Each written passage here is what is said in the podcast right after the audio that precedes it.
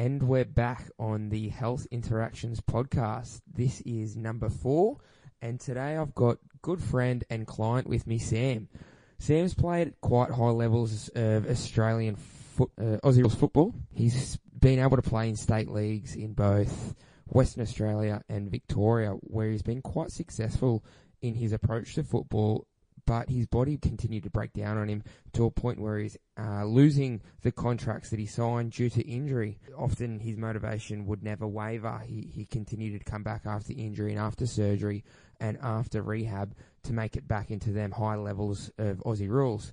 However, it got to a point there where his most recent injury sort of uh, was weighing up his future in elite sports. He was struggling at times. He's seeked out some professional help to talk to which he states is super beneficial. So today we get to have a chat to Sam about his story. I think it's pretty moving to, to have a look at someone who's quite elite in the sporting arena to not make it and come out with an autobiography, but someone that's currently still trying to make it, but keeps getting setbacks and setbacks and setbacks due to injury. So we hope you sit back and enjoy this podcast and can take a bit from Sam's experiences. G'day, g'day. Back here for the fourth instalment of the podcast. We've got Sam with me today. Uh, how you going today, Sam? Good, thanks, mate. How are you?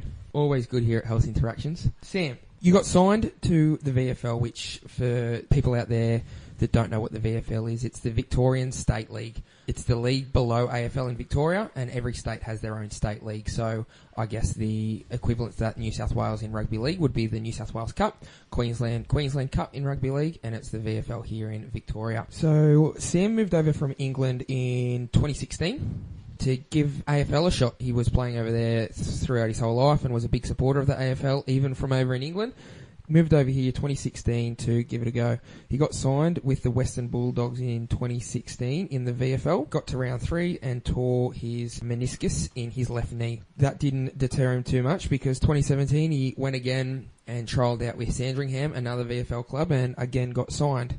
Though again, this time he made it to round nine until cartilage left knee again rehab got him to one last chance. He didn't want to give up on his dream of playing at an elite level of AFL, so he trialled in, for West Perth in the WAFL, the West Australian Football League, another state league, and they liked what they saw and signed him on for two years. Two days later, he tore his left knee, broke down again, again, needs surgery, and now we've got him here six days post surgery after that. How are you going, Sam?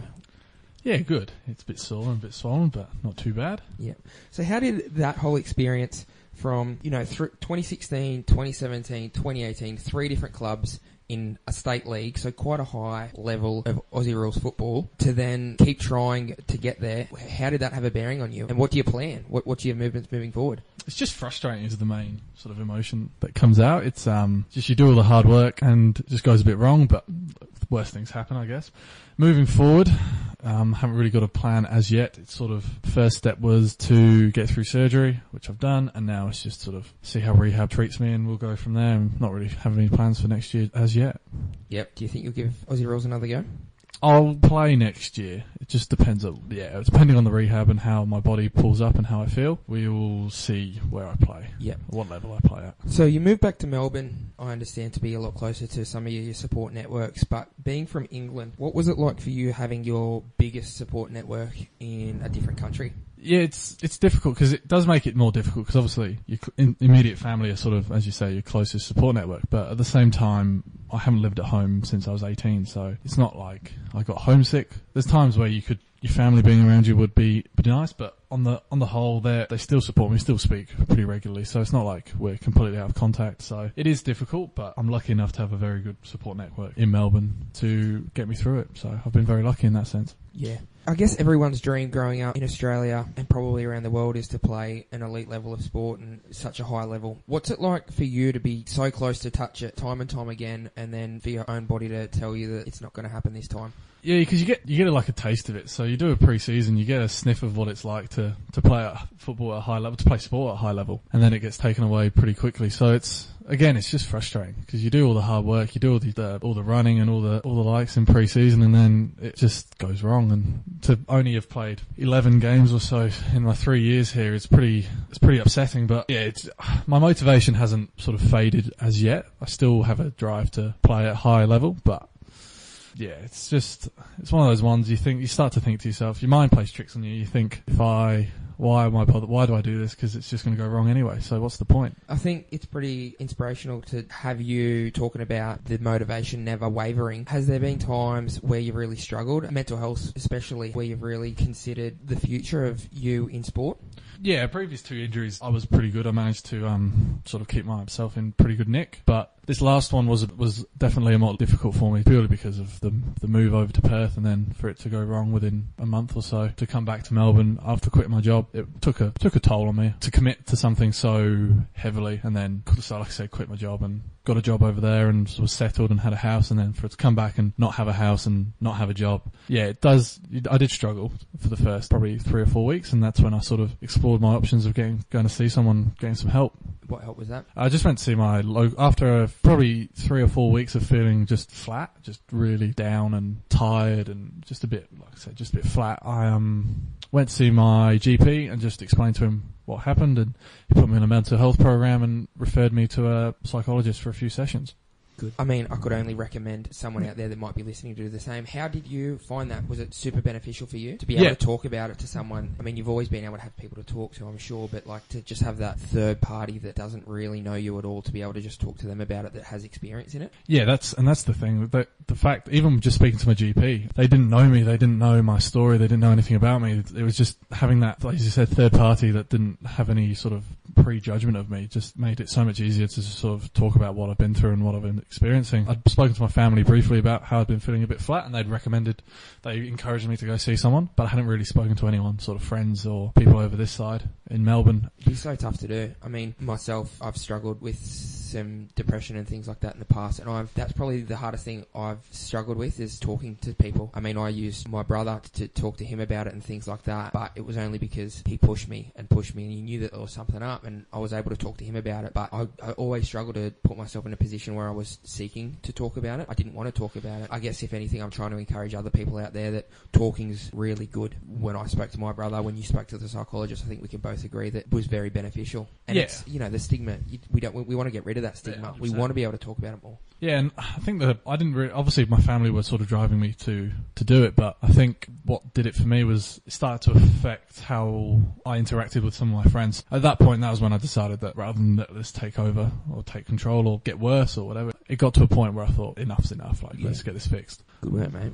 Yeah, it was, and it did me good, so Good, good. I'd highly recommend it. And throughout this whole process, you've always been someone that's really into your exercise. You're always in the gym. We're always having a bit of a laugh here. It's something that you never gave up. I, I noticed you're always in here, whether it was doing rehab for your knee from the exercises that I gave you, or you would go and do your own upper body, like your your bench press and your strength and, strength and conditioning. What role does exercise play? It's just a it's a release from every day, I guess. It's it's your own little place you can go to and do what do something I'm good at. You're a beast. Not anymore. So yeah, it's just it's like it's just a release. You don't have to worry about. Doesn't matter if you're having a rubbish day or a good day. You can get in here and do what you need to do. But I think the the biggest thing as well is it's just gets you into a routine. Routine helped me massively. Um, yeah, you know, you, you came back here with no job because you, you got rid of that so you could move to, to Perth and play in the WAFL. To not have that, routine's probably really recommended. Yeah, exactly. And that's what one of that was one of the main points the doctor got across to me was get a routine, and even if it's a really basic routine, just get something just so you've got something to follow. And that's what I did. And exercise sort of fit into that perfectly because you, you know what time you'd go to the gym, you do your jobs, and crack on and try and make make something of the day. And then it was difficult at times when, especially with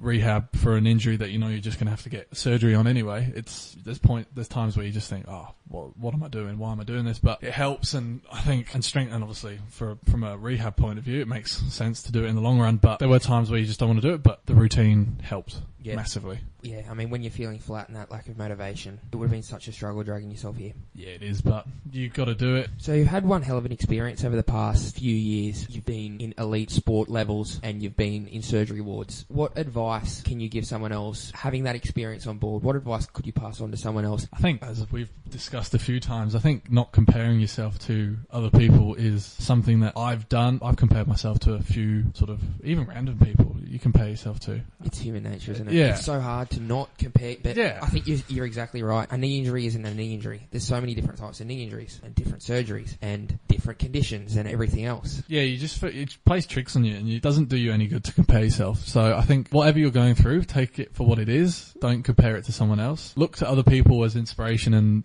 and there are people that are worse off than me, without a doubt. Like, it'd be silly to suggest otherwise. Yeah. But at the same time, what you're going through is it's your own personal issue or whatever, even if good, bad, whatever. So I think don't compare yourself.